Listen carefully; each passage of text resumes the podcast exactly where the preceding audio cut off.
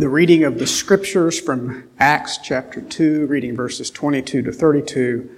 So uh, please give your reverent uh, and hearing and faith to God's word from Acts chapter 2. Men of Israel, hear these words Jesus of Nazareth, a man attested to you by God with mighty works and wonders and signs that God did through him in your midst, as you yourselves know, this Jesus delivered up according to the definite plan and foreknowledge of God, you crucified and killed by the hands of lawless men. God raised him up, loosing the pangs of death, because it was not possible for him to be held by it. For David says concerning him, I saw the Lord always before me, for he is at my right hand that I may not be shaken. Therefore, my heart was glad and my tongue rejoiced. My flesh also will dwell in hope, for you will not abandon my soul to Hades, or let your Holy One see corruption. You have made known to me the paths of life. You will make me full of gladness with your presence.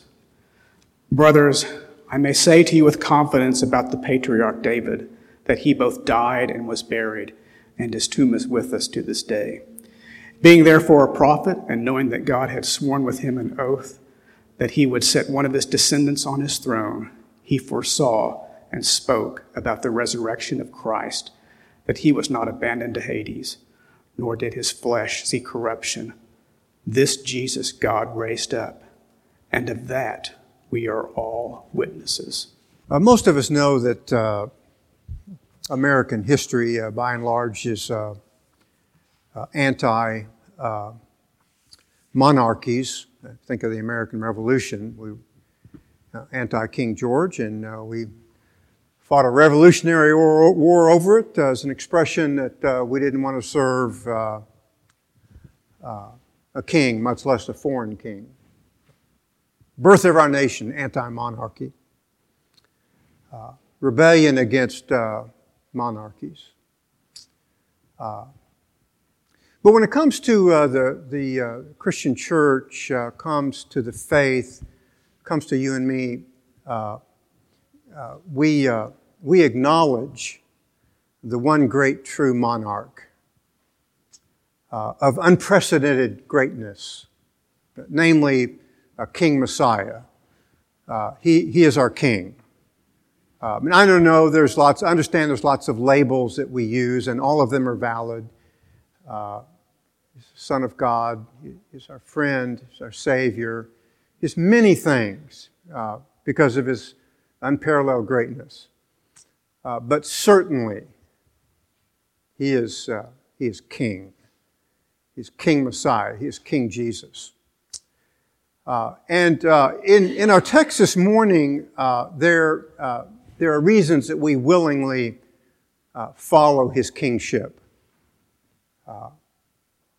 Peter, as you know, is interpreting the outpouring of the Spirit. Uh, the crowds uh, have seen this great event and they don't understand what's going on. Uh, they should have, uh, particularly the uh, Jews among them who knew the scriptures, but it's uh, like much of our culture today. Who understands what's going on? Because we don't know the scriptures either, and we should. and so Peter's going to interpret the event based upon the Scriptures. It's a great application for each of us. We should interpret uh, the events of our day from knowledge of Scripture. They should be a lens through which we see everything. That's exactly the lens that uh, uh, Peter is going to use. Uh, last week was uh, part one of his interpretation, namely the fulfillment of the prophet Joel that the end times have begun with the resurrection of Christ. The end times. We're in the last days, uh, significant days. Uh, this morning is part two, uh, and it's through the lens of David, the great king of Israel, uh, who, of course, now is in utter retreat. We have a greater king, uh, the Lord Christ. And uh, we will look first at his, his lens from Psalm 16 uh, God willing, next week, Psalm 110. Uh, but I'll speak to the majesty of the greatness and why we willingly, as Christians, embrace Him as our King. Greatest monarch of all times, uh, the greatest monarchy uh, of all times. Uh, well, this morning, the resurrection, uh, we will return to that subject again. Peter will tell us through the lens of David that the resurrection is a radical event attesting to the identity of Christ uh, in verses 22 to 24. Uh, Peter is affirming the outpouring of uh, the Spirit uh, in public confirmation of the grandeur of the resurrection of Christ very cornerstone of our faith. Uh, vacate that, as some churches do. They're not churches, and there is no faith. We embrace it uh, because we embrace His kingship. It's interesting in the Old Testament, uh, there are very few references, very few references uh, to the resurrection. But the outpouring of the Spirit signifies that the end time resurrection has begun in Christ. Uh, and that's one of the things uh, uh, that the Spirit uh, uh, is manifesting in uh, His coming on the day of Pentecost. And the doctrine and the theology of the resurrection is now everywhere in the New Testament. Everywhere. let me remind you of just two, because the resurrection, the end time resurrection has begun uh, begins in phases. Uh, but it has started. That's what part of what it means that the Spirit comes in dramatic display. Uh, but one such affirmation that the resurrection has begun, uh, John 5:25. Truly, truly, I say to you, an hour is coming and now is. These are the words of Jesus. An hour is coming. That's future. Then he says, now is. In other words, it's begun when the dead shall hear the voice of the Son of God, and those who hear shall live. That life is resurrection life. On the power of the Spirit, uh, He enabled us to hear. Uh, we heard. He made us alive. Resurrection. Uh, and again, these texts are everywhere. Uh, but I'm simply affirming that it's not just any old resurrection, it's the end time resurrection uh, begins when uh, the Spirit in His great power resurrects a dead soul to believe and to apprehend the majesty of Christ as King and the Lord of life. Another great uh, text I know is familiar to all of you is Ephesians 2.5. Even when we were dead in our transgressions and sins, He made us alive together with Christ. He, the grace of God, made us alive. That's resurrection together with Christ. It signifies in the resurrection of Christ, He has the power to resurrect uh, dead souls and dead spirits, uh, bringing them to life, resurrected life. Uh, and as a prelude, uh, uh, here again in our text, Peter tells his listeners that God attested to or made public display of Jesus uh, by the miracles of his wonders and signs. And again, these are uh, exhibitions of the uh, breaking in of the new creation and the new Exodus. These great dramatic signs that we uh, looked at momentarily through the lens of uh, the prophet Joel, that the end times have uh, begun uh, attesting to the dramatic reality that the last great Exodus has begun. If you're a member of the body of Christ, you're a part of that. Uh, you're a part of the, the new great way. And uh, as well, the, the new creation has begun, started, the resurrection of souls and the power of the Spirit, uh, bringing men and women and boys and girls to the knowledge of the great uh, King Messiah of the Savior Christ. Uh, these were, again, to the audience that Peter is speaking to, were uh, shocking revelations uh, uh, to those present because uh, it means more than simple resurrection. It means Christ is the Lord of life. Uh, he is the King of all life. Uh, I, on occasion uh, amused when I read of the job description of uh, uh, contemporary monarchs in our world, whether regardless of the continent. But only one great king. And our king is uh, many things, uh, but we worship him willingly because he's the king of life. Think of it. Uh, he, uh, uh, through his spirit, stood before your soul, and the spirit said, Live and your spirit came to life and you believed in uh, the Lord Jesus Christ. Uh, none of us have that power. We can preach the gospel, but we can't make people live. Christ uh, can and He does. And uh, one of the reasons we willingly serve this great monarch is because He made us alive. It's the Lord of life. Furthermore, as part of the company that Peter is uh, speaking to, uh, many held that the crucifixion uh, was an indication of a failure. Well, just another, another guy that comes along and stirs up unrest, and now he's gone. Aren't we glad? But then something radical happens. He uh, is resurrected from the dead. And uh, notice, uh, notice how Peter interprets what, uh, what seemingly was uh, a great failure. So, on the contrary, it was part of the predetermined plan and foreknowledge of God. Uh, that uh, of the crucifixion of Christ, God predestined it. Predetermined plan. It was no mistake, it was no accident. Was not just Jesus' time, uh, it was uh, predestined, his crucifixion. Uh, because uh, in the monarchy that you and I willingly serve, ultimately, there are no mistakes. There are no mulligans. Uh, Christ needs no do-overs. Uh, he represents and accomplishes the eternal decrees of a sovereign God. Uh, Again, according to uh, predestination and the foreknowledge of God. God decreed it. Uh, I've never, uh, I've never met a Christian who denies the sovereignty of God, uh, but I meet them all the time who step back from, uh, you mean God decreed the crucifixion, the greatest evil act of all of civilization in time and eternity? Yes, the most evil act of time and eternity.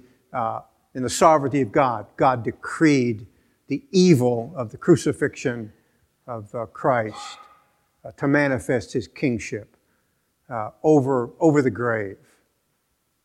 Uh, again, this is fundamental theology to all the scriptures. One, attestation, Acts 17, 26. Uh, speaking of uh, the majesty of God, he made from one every nation of mankind uh, to live on all the face of the earth, having determined their appointed times and the boundaries of their habitation. Incredible the sovereignty of God. He has appointed all of your times, the place of your habitations. It's majesty of the kingship of God, but certainly this morning, the supremacy of the kingship of the Lord Jesus Christ. That's why we willingly serve Him and worship Him. Uh, vast majority of the world is anti-monarchy. You know, think of the French Revolution. Uh, think of uh, the barons of England, Runnymede, the Magna Carta, everyone trying to limit the power of the kings.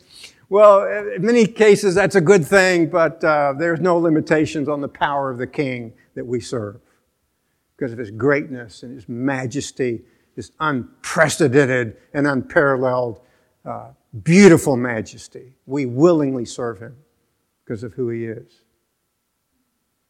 Uh, it's a manifold declaration, uh, of course, of the sovereignty of God, uh, but even more so, even more particular, that he is able and even ordained evil men to accomplish his will.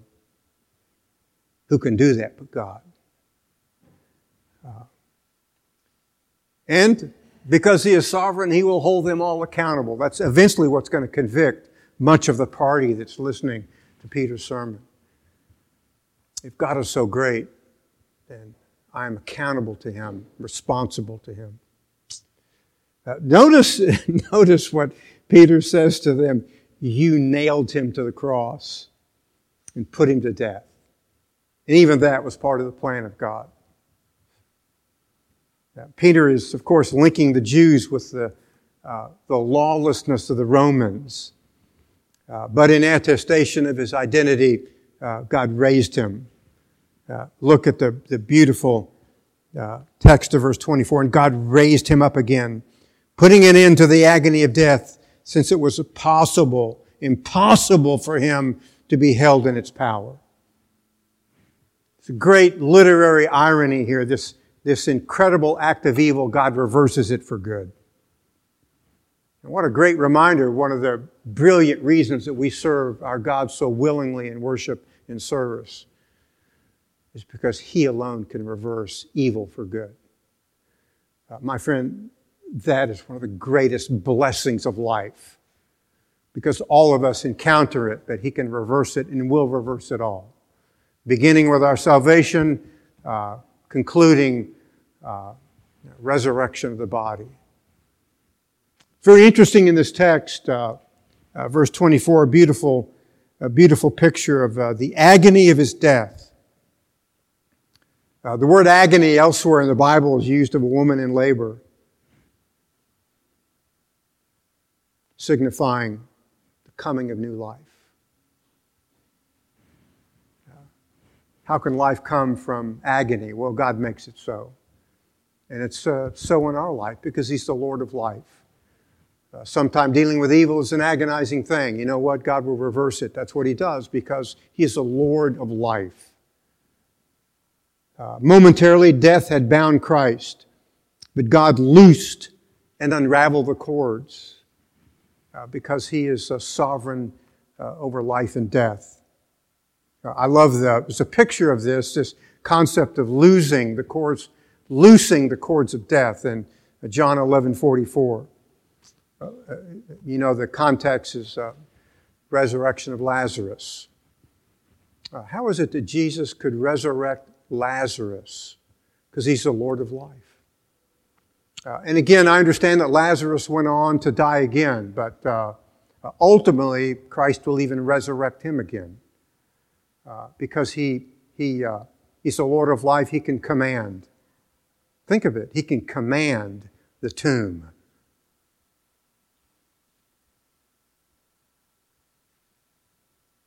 And so we read in John 11 44, he who had died came forth both bound hand and foot with wrappings, and his face was wrapped around with a cloth. And Jesus said to them, Unbind him and let him go. Because he's king. Now, loose him, literally in the text of John 11 44 exactly of, of uh, death being loosed from Christ. He's able to loose the grave clothes uh, from, from Lazarus. And, and again, I will tell you, uh, he does that because he's king. Uh, he comes, uh, comes in life in the incarnation as a humble king. He sets aside all of the entrapments of his eternal glory, his majesty, his supremacy, but that in and of itself is the irony of the majesty of God. Uh, and he comes again uh, with full ability to command the grave. Uh, resurrection of Lazarus portends the final resurrection, the end time resurrection that's already started in the resurrection of souls and spirits to the believe in Christ. Uh, I would tell you, uh, uh, in a measure of the gospel of Jesus Christ, that uh, if you're not a Christian, there are many, many reasons that you should uh, submit to his kingship. But one of the reasons that's most powerful is that he can command the grave, and the grave obeys. The grave obeys the King Messiah, the King Christ That is someone to take heed to and to willingly worship and serve. On occasions, I uh, go to the cemetery, look at the grave of my parents. I'm incredibly reminded all around me on the different tombstone and the statues of uh, the sadness uh, of, uh, of uh, those holes in the ground. For the Christian, it will not hold us because of who Christ is. He conquered the grave, commands all of those holes, and has already started the resurrection in the newness of life in Him. Uh, there's an allusion to this in uh, uh, Psalm uh, 18, uh, verses 4 and 5. Uh, the cords of death encompassed me, and the torrents of ungodliness terrified me. The cords of Sheol surrounded me. The snares of death confronted me. Uh, but then, verses 16 to 19, uh, Psalm 18. Uh, he sent from on high. He took me. He drew me out of many waters. Uh, he delivered me from my strong enemy and from those who hated me, for they were too mighty for me. They confronted me in the day of my calamity, but the Lord was my stay. He brought me forth also into a broad place. He rescued me because he delighted in me. Uh, true of the psalmist, but true of each of us. The delight that God has for us uh, because of uh, our great King. Uh, and all of these pretend the end time resurrection, the greatest event uh, yet to come.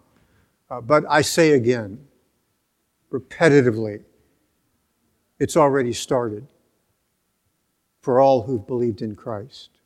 Compelling reason to fall before this King. Because uh, in Christ, death lets go.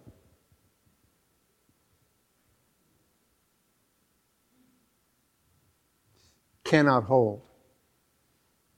Uh, it cannot say no to Christ when he speaks and commands. It has to obey him. My friend, that's kingship of an unprecedented, unparalleled order. Christ in command of the grave. And he's in command of all graves. Uh, it's really an application, is it not, of Acts 2.21. Everyone who calls upon the name of the Lord shall be saved. Why should you call upon the Lord? Uh, because he will command that death let us go. Greatest power of all times. I mean, that is more power than every carrier battle group that sails the high seas. And my friend, a carrier battle group has a lot of power. That's chump change to one who can command death and hell and the grave. Uh, he rules over death and the kingdom of evil.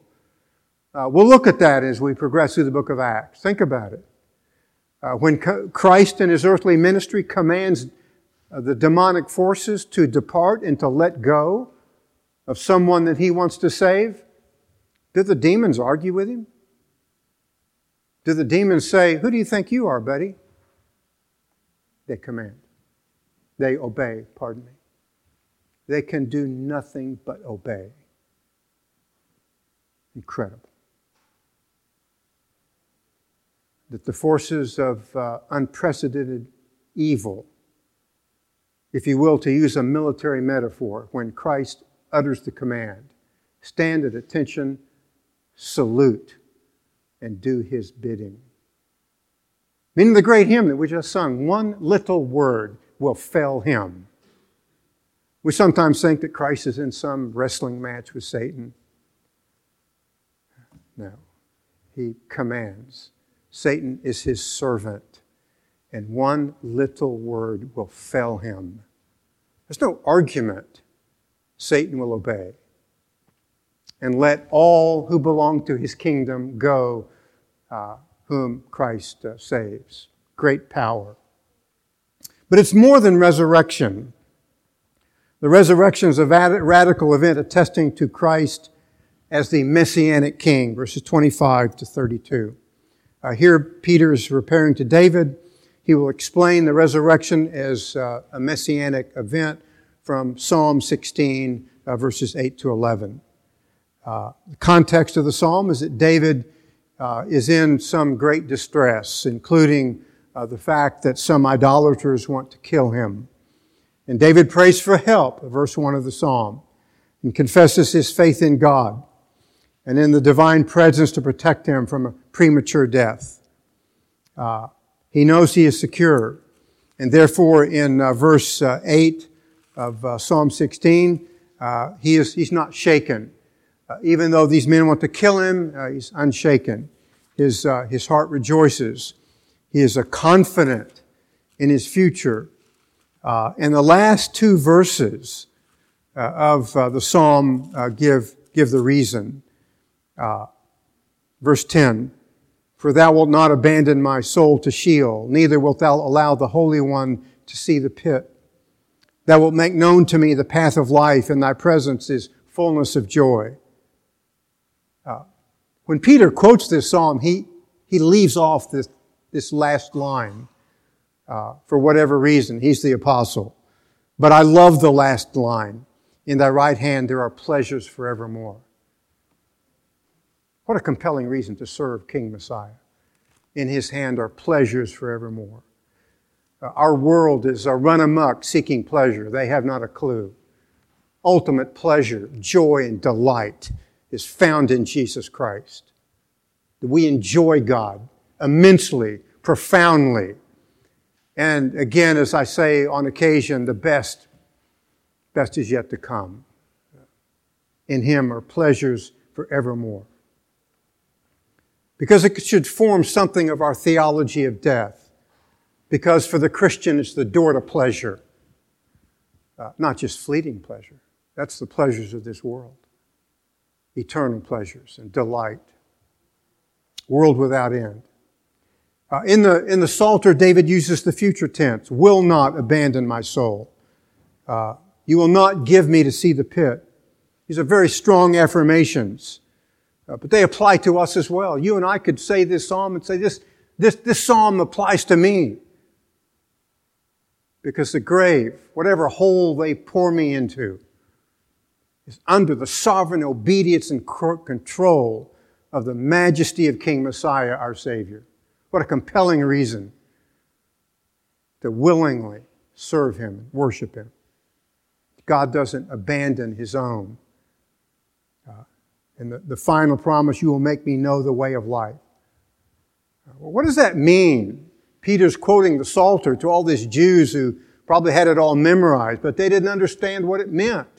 He's interpreting uh, the resurrection, the outpouring of the Spirit into what it means. Verses 29 to 32 of Acts 2. That David, of course, ultimately died, was buried, but he was a prophet. God made a covenant with him. He promised that his throne would be perpetual. So that David knows that the ultimate fulfillment of Psalm 16 is in Jesus Christ, the great messianic king. Psalm 89:3 I've made a covenant with my chosen. I've sworn to David my servant. I will establish your seed forever and build up your thrones to all generations. That has now occurred in the resurrection of Christ that David knew that one of his descendants would take the throne and never vacate it. Perpetual reign, a kingdom without end. And while David, of course, immediately in his own life was uh, praising God for his timely protection from an early grave, uh, he knows that his psalm will ultimately be fulfilled in Messiah. Ultimately, David prophetically speaking of Christ and his resurrection, a greater and final heir to the Davidic throne. That he has no successors. His kingdom is forever. Uh, doesn't need our votes because of who he is. One of the reasons we, uh, we, we should willingly worship and serve him and honor him is uh, because kings, dictators, queens, parliaments, and all the rest come and go, wax and wane. Not him, in light of who he is. Uh, and David again uh, is acknowledged by Peter, uh, Acts 2.31, for he looked ahead and spoke of the resurrection of the Christ, that he was neither abandoned to Hades, nor did his flesh suffer decay. Uh, but again, uh, if you think back momentarily of the psalm, it's uh, Psalm 16 is using the future tense. David changes the future tense. Peter, pardon me, changes the future tense to the past tense, signifying that the greater reality is in the resurrection of Christ. He was not abandoned, and neither did his flesh see corruption. I was not affected uh, by death and the grave. He conquered it, defeated it. The grave was not the end, he beat it. It's one of the reasons we willingly serve Him. I understand in uh, the American uh, democratic experience uh, and our Republican form of government, uh, we are resistant to, uh, uh, to kings and queens. So the American flag does not dip in the presence of a, mon- of a monarch. well, our flag dips before him every day because of who he is kingdom without end. Uh, the Lord uh, who commands life and death. I love the phrase, and John uses in the book of the Revelation he has the keys of death and hell. My friend, that's a reason to serve the Lord Jesus Christ and to worship Him as King. I understand He's our friend. I understand He's our Savior. I understand He's many things the greatest of them all, the greatest monarch uh, in command of our destiny, in command of evil, all the forces of Satan, in the grave itself. Uh, so the age of the great monarch is upon us. Uh, of course, in terms of hermeneutics, uh, Peter's use of the psalm is typological. David was a type of Christ. Uh, there's indirect prophetic fulfillment with intensification of meaning. Again, that is the point of, of, verses 31 and 32. Uh, the grave didn't hold him. Uh, and the resurrection of the Christ, this Jesus, uh, God raised him up again. that Christ is the Messiah. he is the King ascended to his throne. This will intensify when uh, uh, Peter will turn to Psalm 110, uh, but, but that for a subsequent uh, lesson. Uh, but here is the great and final fulfillment and heir to the throne. Uh, remind you of one of the great discussions of all of the New Testaments. John 4, the woman says to Jesus, I know that Messiah is coming. He who is called the Christ. Uh, and that when that one comes, he will declare all things to us. Jesus said to her, I who speak to you am he.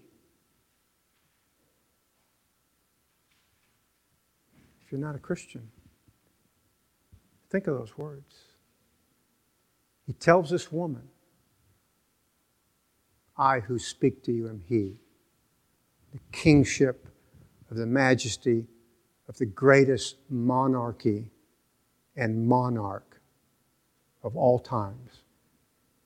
That through His death and resurrection and our trust in the power of His saving blood, we belong to willingly. We rejoice in Him because He is the King of life, He is the King of death, he is the king over all of our enemies. And he's able to reverse everything that they try and will sometimes do to us.